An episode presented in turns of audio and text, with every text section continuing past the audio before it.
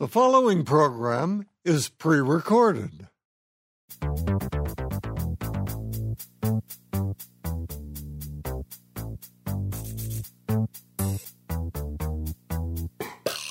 From Buck Studio at Wisconsin Public Radio, this is Zorba Paster on Your Health.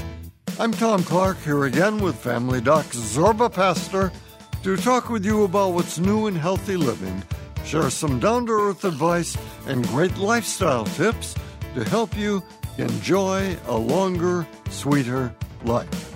If you have a question for the good doc, the number to call is 800 462 7413. And along with your calls, we have some topics to talk about, Zorba. Colds in the wintertime. Why do we get them? What can we do about them? Everyone wants to know about colds because nobody wants to have a cold. And you know, when you get the common cold and it happens to you, it's not common. It's like the worst cold I ever had. It's unique.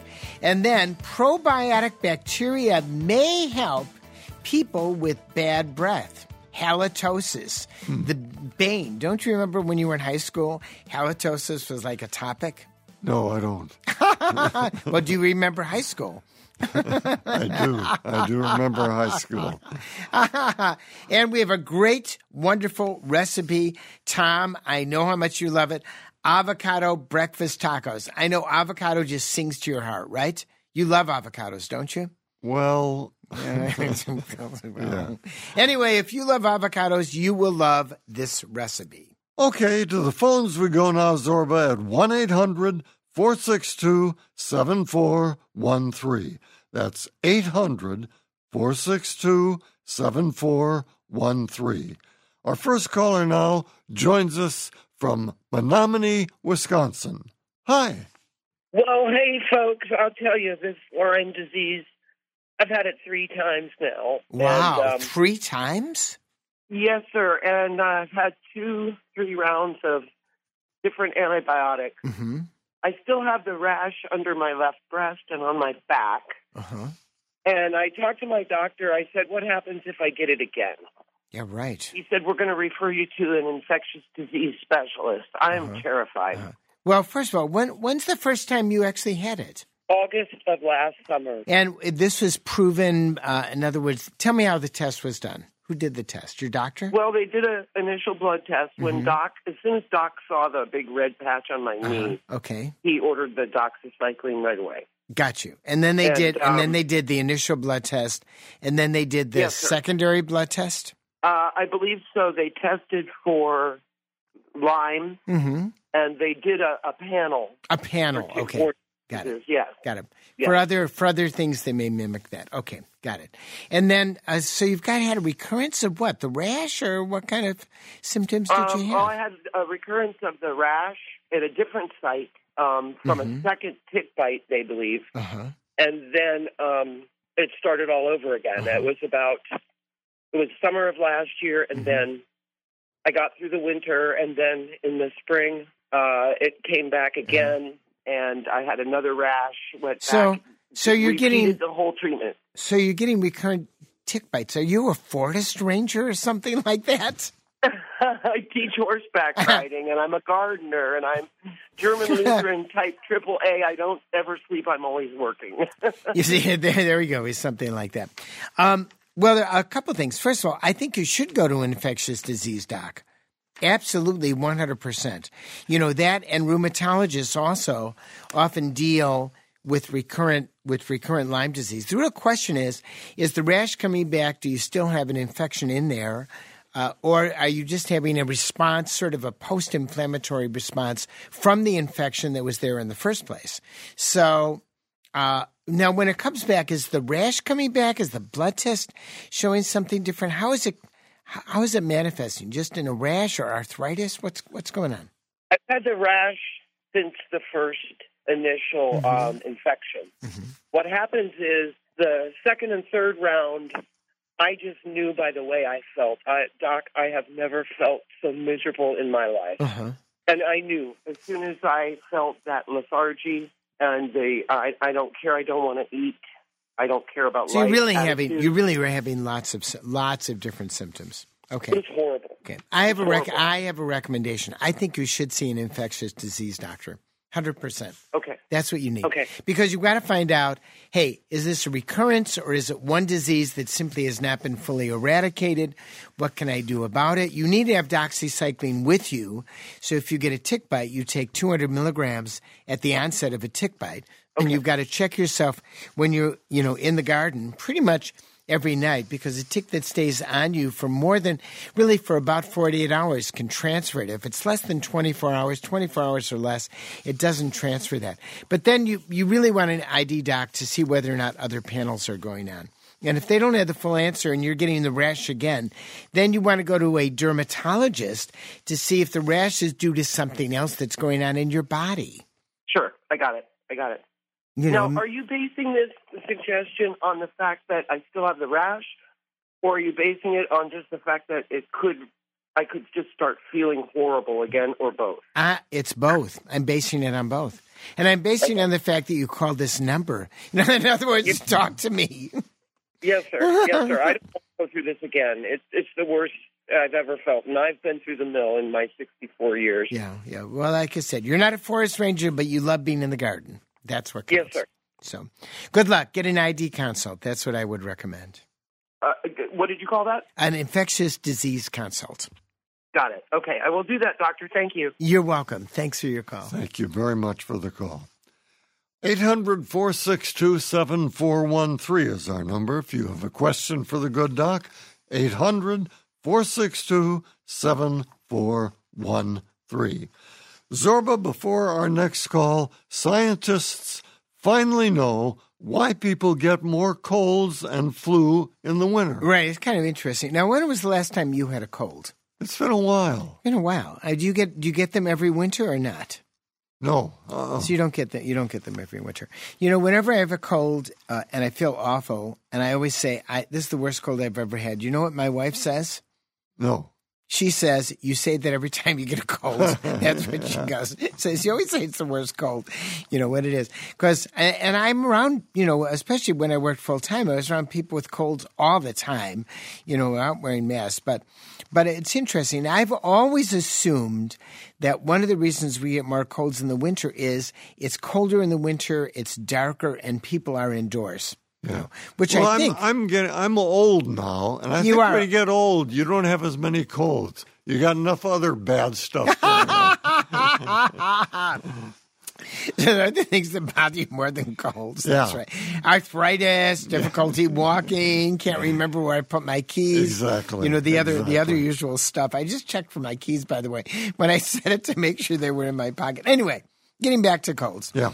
So one theory, which I think is the case, that you're in closer, you know, closer proximity with other people. We know, by the way, there were fewer colds last year and the year before because of COVID, and people were wearing masks. They weren't around each other. But there may be a biological molecular explanation from this, according to a professor of otolaryngology at Stanford. And reducing the temperature inside the nose by as much as nine degrees apparently kills 50% of the billions of bacterial and viral fighting cells in our nostrils. So think about it, time You know that you're close to somebody. Your first defense is in your nose. In other words, when you breathe it in, and you've got all these great.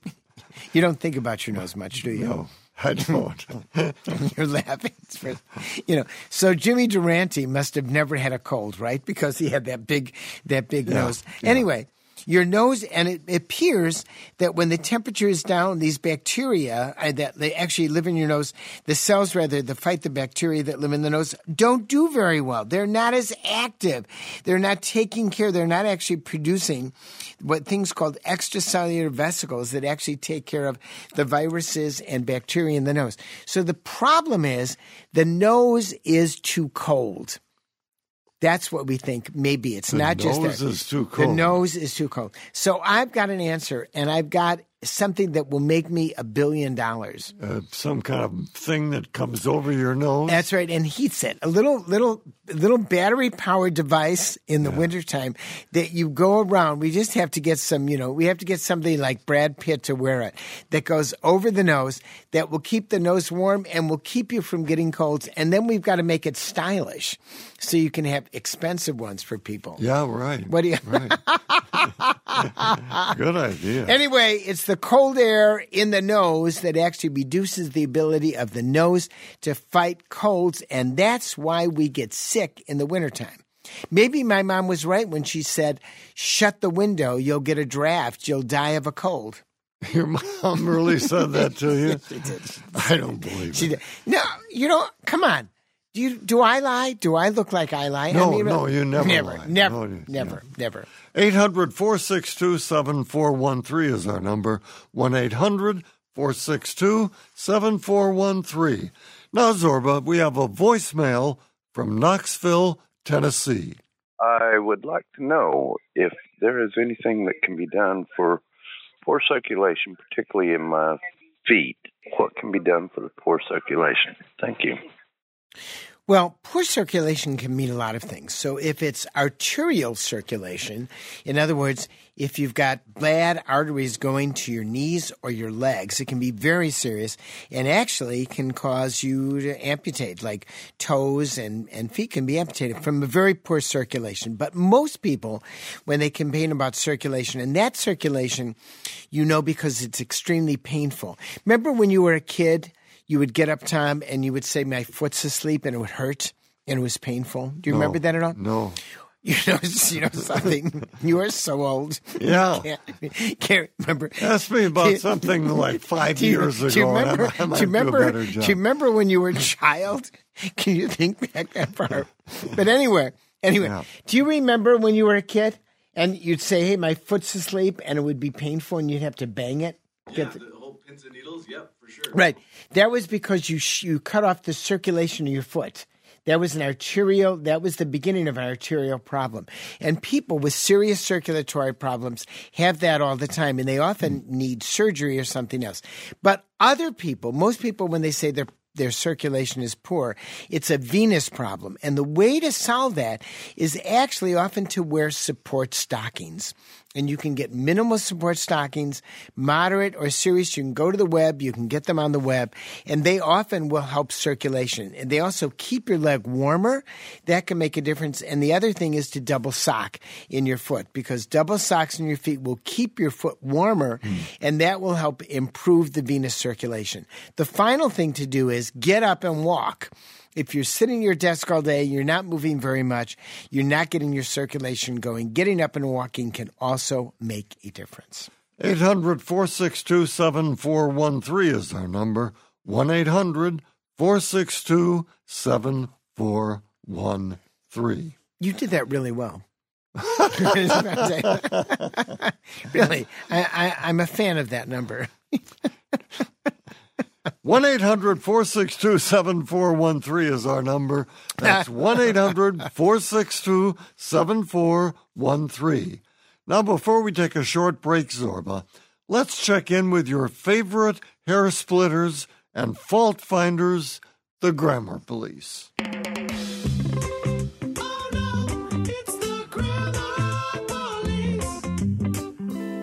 Actually, Zorba, we're going to hear from what is arguably the most meticulous faction within the grammar police the pronunciation oh police. my goodness. Remember them again Zorba? again. Again. they're tough. The following interaction came to they us they are tough. came to us from marie in grand island new york. Hello dr zorba you really stepped in it as you corrected Tom in his pronunciation of Ecclesiastes. You said it was pronounced Ecclesiastes, which is a six syllable word that you might be confusing with Ecclesiasticus. That would be from the Apocrypha or hidden book, which was written by a man named Jesus Sirach. Ecclesiastes was written, five syllables, Ecclesiastes was written by King Solomon and it is within the canonized scriptures.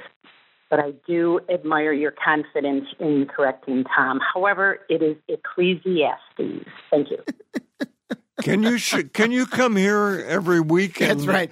That's I right. mean, you know a You know, that's right. She should be here, and as we're talking, she should she should have something like hold up a flag, like a referee, and say wrong word, didn't do it right, too many syllables. Did uh, Zorba mispronounce something on the program? Set him straight by posting on our Facebook page, or you could always send us an email at. Zorba at wpr.org. We have more of your calls coming up, more listener emails, and Zorba will be cooking up some tasty breakfast tacos. All coming up on Zorba Paster on Your Health from PRI. No. We have more of your calls coming up, more listener emails, and Zorba will be cooking up some tasty breakfast tacos. All coming up on Zorba Paster on Your Health from PRX, the Public Radio Exchange.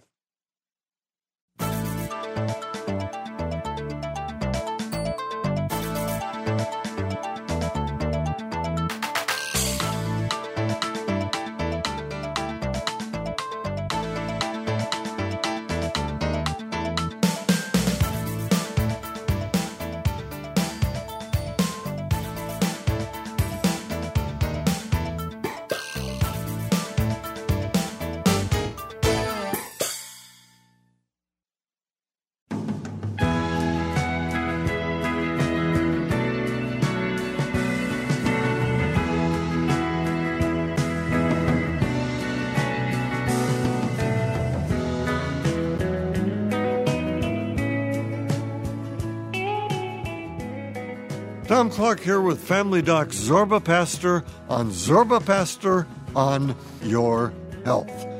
Before our next call, Zorba, recipe time avocado breakfast taco. I know how much you love avocados. I know that. I, I'm looking at your face right now, and I can just tell avocado makes you smile. yeah, I've I haven't have had avocado in so long. so, so you don't even. I can if I've forgotten you know, what it tastes like. I mean, I mean, the reality is, I never had avocado as a kid. But if you love avocados, this recipe is for you. Okay. Let's do and it. you need avocado. So we're gonna we're gonna mix it with something else. The first ingredient is four pieces of bacon. Four pieces bacon. Now, do you love bacon? Love is a strong word. This is a strong word. Now I know you love Monica. I just want to know if you love bacon. It's a different. It's a, I think I love Monica more than I love, Love bacon. bacon. yeah. well, it starts out with four pieces of bacon. Now, you've got to choose the right bacon. I happen to like Nueske's bacon. It's like the best bacon, more expensive than you than I normally buy. But if I'm looking for a special bacon, made in Wisconsin, always sort of the number one bacon at fancy restaurants in New York City. What's it called? Nueske's, Nueske's bacon. Oh, it's made. yeah, obviously, it's you don't really, you know, bacon to you is just bacon, right? yeah. Anyway, four pieces of bacon. Four pieces bacon. Two green onions sliced with the green and white parts separated. Got to separate them out. Two green onions sliced with the green and white peppers separated. That's right. The parts, the parts separated Parts. up. One small red bell pepper finely diced. One small red pepper, finely diced. One tablespoonful of extra virgin olive oil. A big tea, extra virgin olive oil. Four large eggs. Four large eggs. One half cup shredded cheddar cheese. A half a cup shredded cheddar cheese. One half avocado smally diced. Small, One half avocado. Smally diced. Small diced. diced, small, smally diced. The grammar police, know the pronunciation police are going to get me on that. Sorry, guys, I did correct it. Um, some salt and pepper, Salt and pepper. two tablespoonfuls of chopped cilantro on the side because some people don't like cilantro. Two tablespoons chopped cilantro. That's right, on the side, very important. And four six inch tortillas. Four six inch tortillas. Now I know this recipe excited you, Tom. I can just tell. It just really that's right to sleep. All right, let's make it. Yeah. Preheat the oven to 400 degrees. Place the bacon on a baking tray. Bake for eight. 18 to 20 minutes until it's crispy and let it dry on a paper towel. And of course, you can make it the old fashioned way in a frying pan if you want to, or you can make it the way I make it in a microwave safe dish. Whatever way you want to make it, make that bacon. Then heat the olive oil in a pan under medium heat. Add the white parts of the green onion and the red bell pepper. Saute for one minute. Whisk the eggs in a bowl.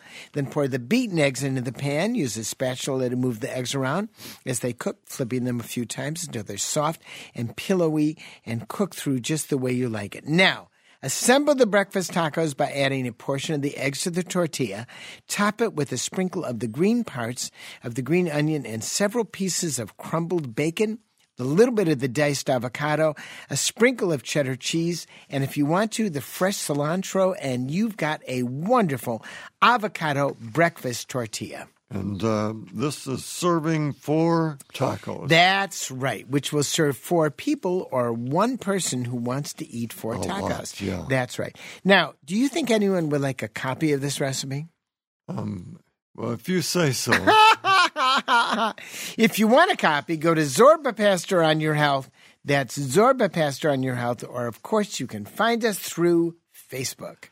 800 462 7413 is our number. 1 800 462 7413. And let's see if we can help a listener now, Zorba, in El Paso, Texas. Hi. Hi, guys. Um, I did gastric sleeve a few years ago, Mhm. and I just wanted to see if um, Dr. Zorba had any advice with that. Um, I've continued to maintain pretty much my weight loss, Mhm. and have started a little bit not taking my um, my uh, vitamins, Right. and um, and I wanted to see if Uh-huh. you know I know it's probably not a good idea, but um, well, that, let's go back. Let's go back for a 2nd So you did the gastric sleeve in order to lose weight. How much weight did you lose? I lost about sixty pounds. Wow. That's pretty Yes. impressive. That's really impressive. Now, I just want to go a little bit before you had that. What sort of counseling did you have before the surgery? To be honest, I really didn't have great counseling. You didn't have great counseling. Did you know a lot about No. eating, or what wasn't great about the counseling? Because the counseling can be very important for some people. Why was it not great? I think I didn't understand the full um, full depth of what I needed to really take in. Like what was the protein, what was the Uh-huh. um, hmm you know what amounts. I still wasn't 100% clear even afterwards. I so I believe you know I wasn't set up perfectly with that with the nutrition. Uh, so how'd So you I do it afterwards?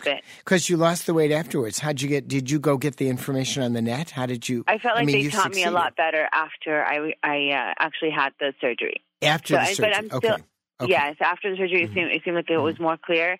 And Mhm. honestly, disconnecting the emotional eating was a big struggle for me too. Of course. I mean, there are a lot of people that have the surgery and fail. I mean, because they don't, because for many, many reasons, but many reasons among them, you know, not being able to disconnect to make sure that you get rid of the other emotional eating. So you have succeeded. Um, but I want to ask a question. Why would you stop the vitamins? I guess I guess you feel like you, as you are able to eat more, Yeah. um, you're taking in enough. But I don't know if that's really true. No, I don't Yeah. think so.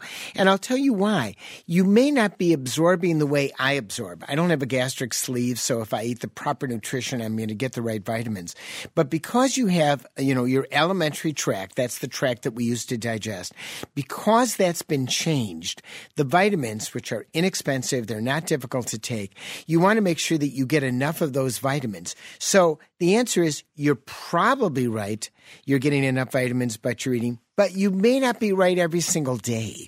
In other words, if you take those vitamins every single day, they're easy. You just take the pills, you take the vitamins, then you know they're going to be in the system. And I am not big on people taking vitamins who have normal eating because there's been no data that it really works. But I am big on people taking vitamins whenever they have any kind of a weight loss surgery. Okay, okay. I'll, And I'll it's easy. Gonna. cheap, inexpensive. You it doesn't matter when you take it in the morning or in the evening. What do you What do you take? What sort of vitamins are you taking? Are you, should you be Well- taking? Not what are you taking? What should you Right. be taking?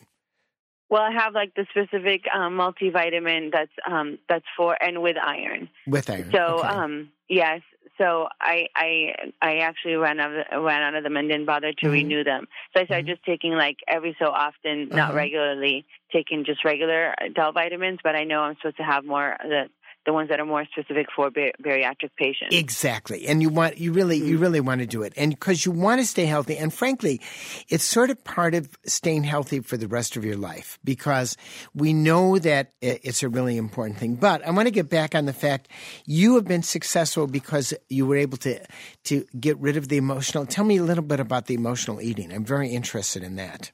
Um, I mean, I saw that I I would actually, you know, when I felt stressed or when I felt something, you know, I would actually just eat, you know, or I Mhm. would go to certain uh, certain restaurants, um, namely McDonald's. Mhm. Yeah. um, as uh, you know, and I never really thought about it, but really, it it was a coping mechanism for Mhm. me, um, and it was kind of just like a, um, you know, I just never associated Sure. the two. I always thought, oh, I just like to eat a lot, you know, Mhm. but um, but I didn't associate how much those like you know having certain foods really did bring me some sort of comfort and did kind of provide some sort of like relaxation almost, Mhm. you know. But then of course afterwards comes the guilt and all the bad stuff. So you were able with counseling or on your own to get through that? With counseling for sure. So you hit a very important part of it. The very important part of it with bariatric surgery is the proper counseling to be able to then unlink some of the, the habits that you had that produced overweight in the first place. And I want to congratulate you on being successful because not everyone with this surgery is successful and you've done it. I hope so, but I worry because um, now that I'm able to eat more, I um, I tend to push it a little bit more, and I haven't. I have started waiting, uh, gaining a little bit of weight as well. So You got it. You know, you know something. It's a lifelong habit and a lifelong change, and you're on top Yes. of it. And having worry to make sure you don't go into that where you start gaining weight is actually very important because you know that there's always that possibility, and so you've got to be vigilant for the rest of your life. But congratulations, sixty pounds. That's a ton of weight. You must feel so much better. Yes, honestly, that's the be- biggest benefit. I can't tell you how how I, I wish it for other people. I wish there was a way to just kind of like um like reduce our stomach size as we go through our life and just kind of um like you know adjust it as we get get older. But um because it it's it's so much easier to just get around, you know. And I never appreciated how um different that is. Yes, yes. Well, congratulations, and take your vitamins. Take your vitamins. Okay. Thanks Okay. for your call. Thank you, Dr. Zorba. Thanks Have for a great sharing. day. You too. 800 462 7413 is our number. 1 800 462 7413. We have a voicemail now, Zorba, from Pewaukee, Wisconsin.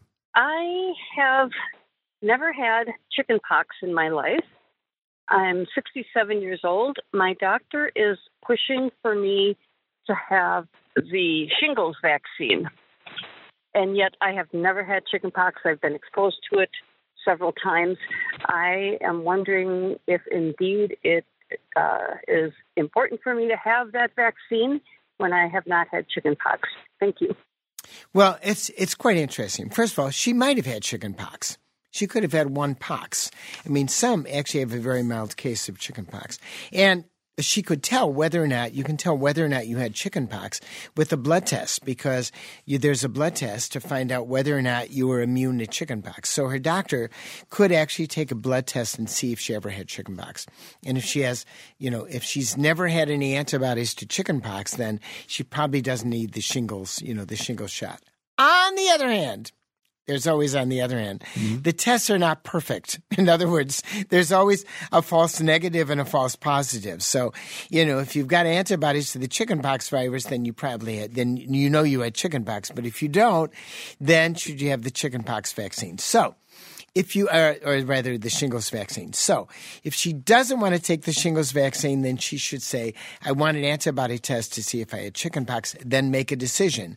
If you've had antibodies, then you should get the vaccine. Or you could say, okay, I'll just get the shingles vaccine because I just want to be super safe. The shingles vaccine is not necessary for anyone who never had chickenpox. And people had varicella uh, injections to keep them from getting chickenpox. And they've been around, chickenpox vaccine has been around for at least 25 years. They will never get shingles, ever, ever, mm. ever. 800 462 7413 is our number. Before the break, you're not going to believe this, Zorba, but not everyone agrees with you. So let's do the segment where we give one of not everyone critics, agrees with me. No, really.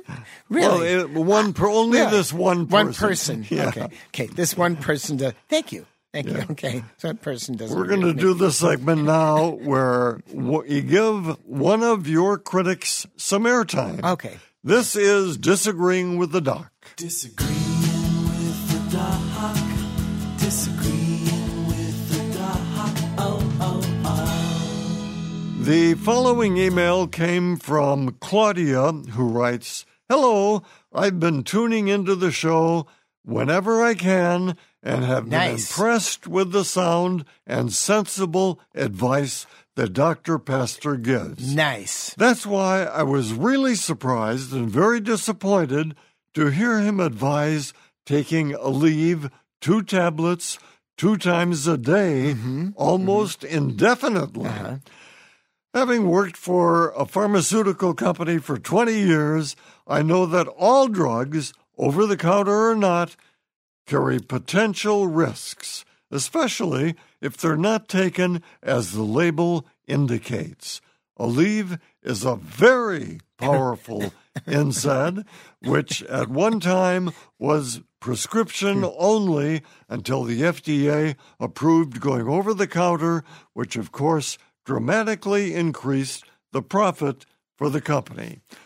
Most people are very trusting and assume yes, if you don't trusting, need a like prescription, sheep. that's right. it might be safe to hear Dr. Paster give the advice over the air was very upsetting, and I just wanted to share my concerns with you. Well, thank you. Thank you for your concern.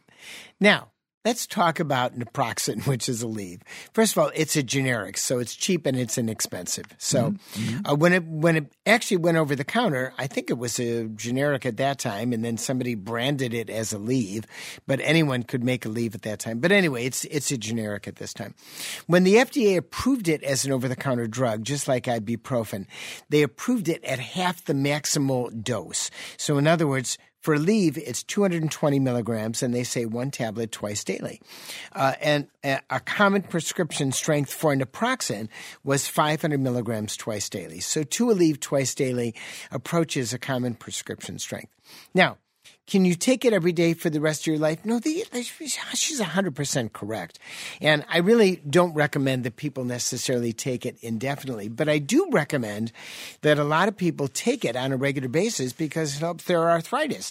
And that allows them to move and feel better and improves quality of life.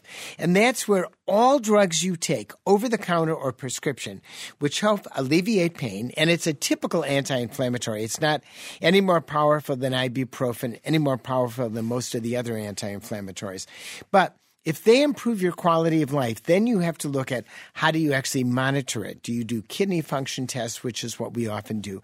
And as we get to be older in time, you're one of those older people. Oh yeah. In in life, you may you may not take the same dosage, and that's where you need a healthcare professional, a doctor, a nurse practitioner, an advanced uh, an advanced healthcare provider to look and say, can I take that leave twice a day? Is it safe for me? And you make an on you know, you make a decision with that. But I think she has a good point. Over the counter drugs taken on a regular basis may also have side effects and should not be taken willy nilly. And that's where you need to have an advocate to figure out what's right for you. Mm. Do you disagree with the good doc? Just post on our Facebook page or send us an email at zorba at wpr.org. More of your calls coming up. Another interesting topic to discuss, and Zorba will be answering more of your emails, all coming up on Zorba Paster on Your Health from PRX.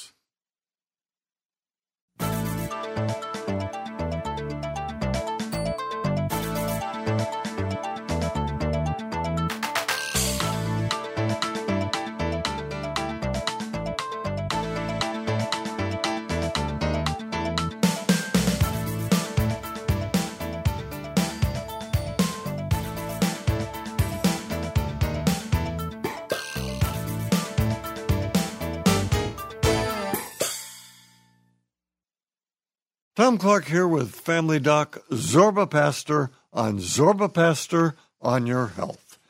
Before our next call, Zorba, probiotic bacteria found in fermented foods might help dispel bad breath. Right, right.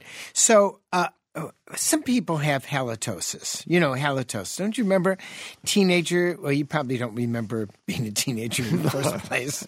But, you know, some teenagers had more halitosis than others, and they would, oh my God, your breath. And it turns out there's certain bacteria that live in our mouth. And I'm going to give you the, I'm going to do this. Lactobacillus salivarius. Got it? Okay. It's on the test. You Whatever that means. Lactobacillus reuteri, Streptococcus salivarius, and Weissella cibaria may actually work. These are bacteria that you put in your mouth that may actually work to reduce halitosis. Oh. In other words, these probiotics. So it turns out that halitosis is from sulfuric compounds uh, that that are in your body, and some people just produce more of these sulfur compounds, and they're produced by mouth bacteria because of mixing of food debris. Food debris. Remember, when you eat, Tom, there's debris in your mouth, right? Debris in my mouth. That's right, because you don't swallow everything, kind of gets stuck in the gums. That's why you brush your teeth.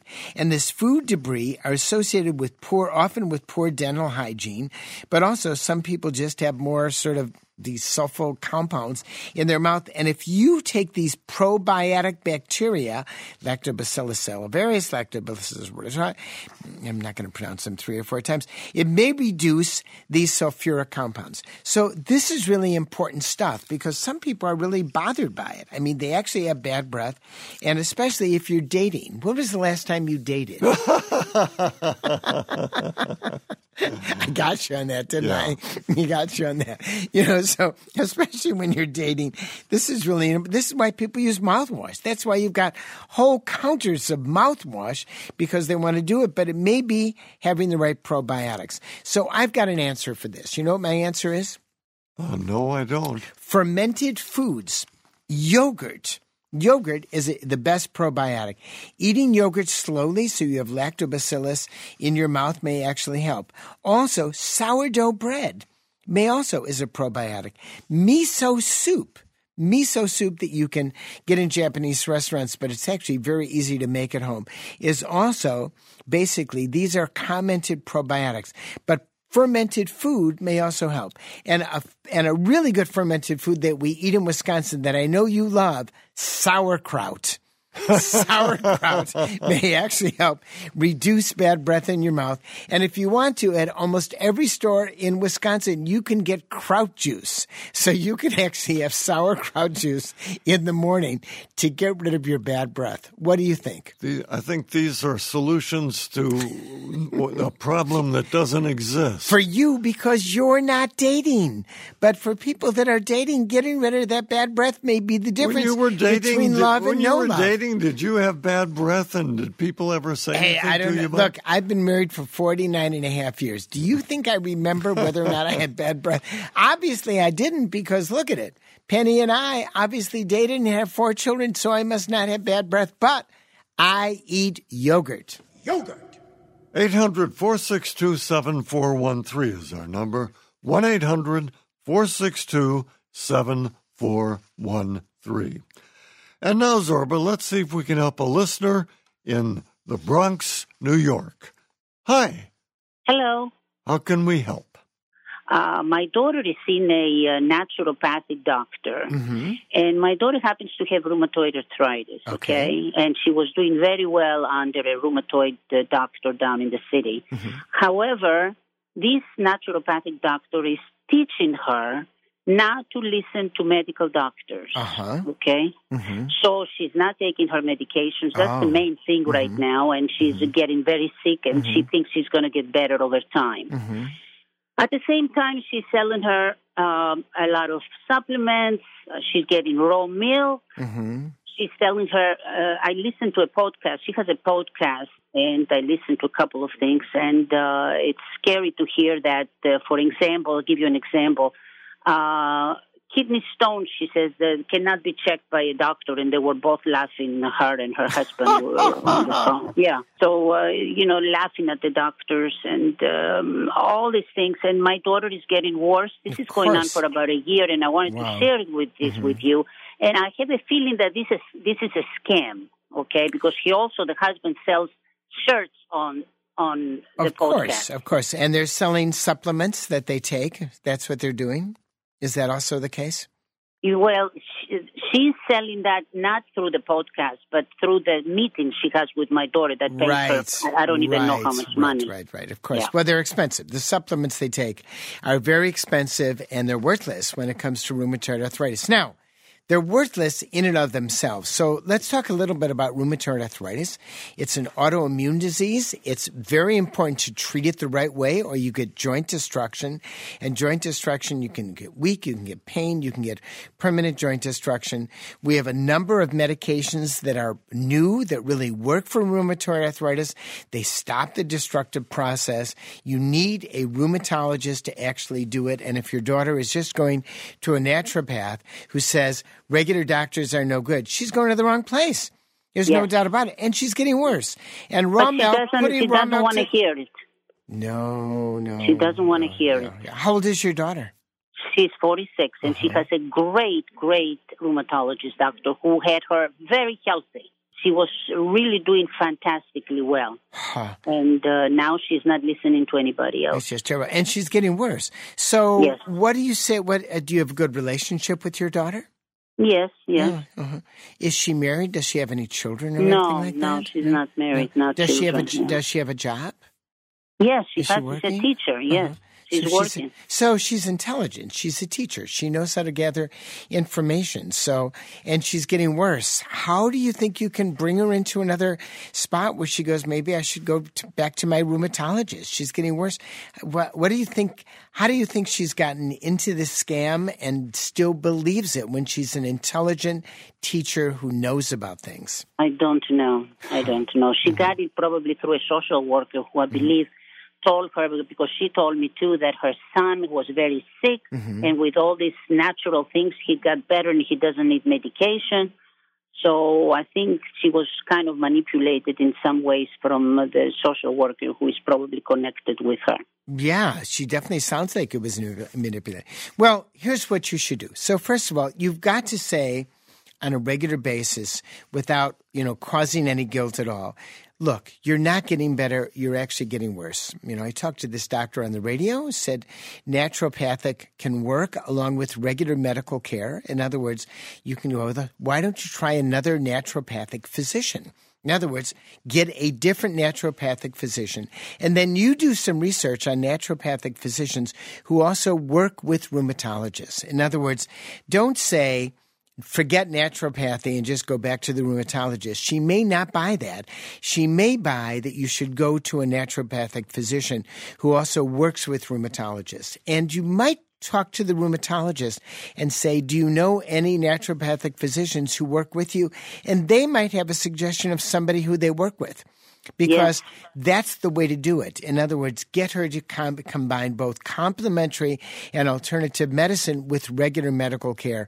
And you might be able to sell it that way with your daughter. But you've got to That's get her very good advice. Very good. you've got to get her off of the grips of this. And the way you're not, the way that won't work is saying, forget naturopathic, just go look at both of them together. And I would approach the rheumatologist. That's what I would do. Thanks. I hope Oh this my helps goodness! other Thank you so much for the good advice, Dr. Zorba. I appreciate it. By the way, Zorba a Greek name? Ah, it is a Greek name. It is a It Greek is? name. Yes, yes, oh, it is. okay, great. Zorba the Greek. yeah, you got it. All right, very good. Thank you very much. You're welcome. Thanks a lot. Take Thank you. care. We appreciate the call at 800 462 7413. Okay, Zorba, let's crack open the Zorba Paster on Your Health inbox now and take a listener email. The following question came from Maggie in Madison, Wisconsin, who writes Hi, Zorba. I love the taste of coffee, but don't usually drink it since I already regularly take prescribed stimulants. On days I don't take my meds, it's nice to indulge. Unfortunately, after one cup of coffee or even a half a cup, I feel nauseous, tired, shaky, Oh, weak, what a shame. and just plain sick. Why does a little coffee make me feel so sick Mm-hmm. when my Adderall does not? And why don't I have the same issue after drinking a rare bottle of Coke? Thank you. Well, first of all, if you're drinking regular coffee with caffeine, it has more caffeine in it than Coke. So that's one that's one issue. Adderall is a stimulant and some people on Adderall don't tolerate caffeine. So, I mean, I don't know how many milligrams are in Coke of caffeine, but it's but it's it's minimal compared to a cup of coffee. She could certainly try decaf coffee and see if it works, but the reality is she may not tolerate coffee because it interacts with Adderall and that's kind of that's kind of the way it is in which case this drink is not for you and you've got to go to like decaf tea or an herbal tea blend something like that hmm Do you have a health question for the good doc? Just post on our Facebook page or send us an email at zorba at wpr.org or you could write tom at wpr.org that'd, that'd be a big help. 800 462 7413 is our number. 1 800 462 7413. Now let's hear a voicemail from a listener in Winona, Minnesota. Hi, I'm listening right now to the show and love it. Thanks so much for it. Anyway, you rec- you recommend gabapentin for restless leg, but I don't know how much. My husband has it and it's driving me nuts. In fact, it's driving me to sleep on the couch. Thanks again for the show. It's wonderful. Bye now. Uh, there are a number of drugs for restless legs. So, first of all, the anti-Parkinsonian drugs work very well. Requip, R-E-Q-U-I-P, which is now a generic, works well. I think it's like two to four milligrams. I don't remember the exact dose. But gabapentin also can work well for restless legs. One 100 milligrams, 200, 300, up to 600 milligrams a day will work. And you want to take it uh, an hour before you go to sleep. But taking either one of those drugs can make a difference. And frankly, if it's keeping you awake so that you can't sleep with your husband, you've got to find the right drug that works. They are prescription drugs. Call your family doc, find out what works, and try a different drug. If one doesn't work, you try another one and work out the dosage. One dose does not work for everyone, it can be different for different people. 800 462 7413 is our number.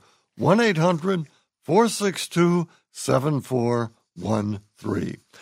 Before we head out, Zorba, we get so many questions from our wonderful listeners. Wonderful, wonderful. But we They're all wonderful. But every single one. But but you mean some are not wonderful? We also get calls from listeners who just want to share a comment or a health tip.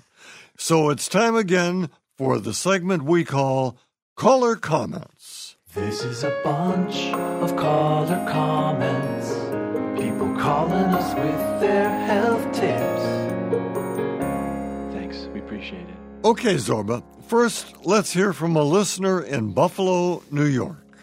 I believe that uh, the reason why carnation and other canned milk is not good for children, one of the reasons is for thickening in the milk, they put carrageenan in there, and carrageenan is red algae, which uh, irritates a lot of people, and I think it caused a lot of people to have allergies. I know I have an allergy to foods that have carrageenan in it, and I'm 65. Um, I think a lot of babies were allergic to it. When they would stop having their bottle, they would cry and cry and cry, and doctors said, "Oh, um, mothers don't know how to mix the milk. They're they're mixing it too thick." And mothers would say, "Are you kidding? I'm pinching pennies. I make it even thinner." And the babies would cry when they would finish their bottles because they were irritated. I think that. Uh, the fact that they're downplaying the addition of carrageenan in foods is just testimony to them not wanting to admit carrageenan is not good for all humans. Thank you. So carrageenan, you know, is a food additive that's used uh, that's used, and so she may be intolerant of it. It is commonly used in food. I don't know actually what the uh, what the prevalence of, of this particular food allergy is. But getting back to the carnation instant milk, it's not for babies. Not instant milk, the carnation, you know, evaporated milk. It was used during the Depression. Formula is completely different in the way it's done, and uh, during the time, you know, recently when there were supply shortages for formula, and uh, moms and dads were starting to use this old-fashioned carnation instant milk, a can of carnation instant of uh, rather evaporated milk, can of water, and then a tablespoon of Karo syrup. No, you don't use it for babies. It is not good formula, and it's not the carrageenan. It's the whole thing. Don't use it for kids. And finally, Zorba, here's Kay in Madison, Wisconsin. Uh, just a comment on the pineapple recipe. Um, it, historically, the reason pineapples were uh, the symbol of uh, hospitality is that when the whaling captains would come home from the South Seas, they would stake a pineapple on their front yard so their neighbors would know they were home. So it's a nice festive thing. And actually, the recipe that you had was the classic. Uh, you know, Chinese uh, recipe, uh, which I highly recommend. They put all the best things in it, and, and soy sauce makes my muscles feel very good. Thank you. Oh, how wonderful! I didn't know. I knew that pineapples were a sign of hospitality, and I knew that it, it, was an old sign. So I'm really glad. That is very interesting to to know that now. So, and when you want to show people that you're home from whaling, don't you put a pineapple in front of your house? Always, always. That's always. That's always. Yeah, always. There, there we go. There we go. Tom's back from his ship. Do you have a helpful tip for the show? Just post it on our Facebook page or send us an email at zorba at wpr.org. See you next week, Zorba. Stay well, Tom. If you miss anything during the show or just want to stream the show online anytime, visit us on the web at zorbapaster.org and you can see great pictures of Tom with various smiles and of me too. So we've got a great website. Come visit us. Don't and don't forget, you can call us anytime. Anytime, twenty four seven. Leave us your question at 800 462 7413. Yeah, I got it. You got it. Zorba Paster on Your Health is a production of Wisconsin Public Radio. It's not intended as a medical diagnosis, so please do check with your doc. Our executive producer is Carl Christians. Hooray! Our technical director is Brad Colbert. Hooray! Our theme music is by Leo and Ben Sidran. Hooray! For Zorba Paster, I'm Tom Clark, at least for now, asking you to join us on the next Zorba Paster on Your Health.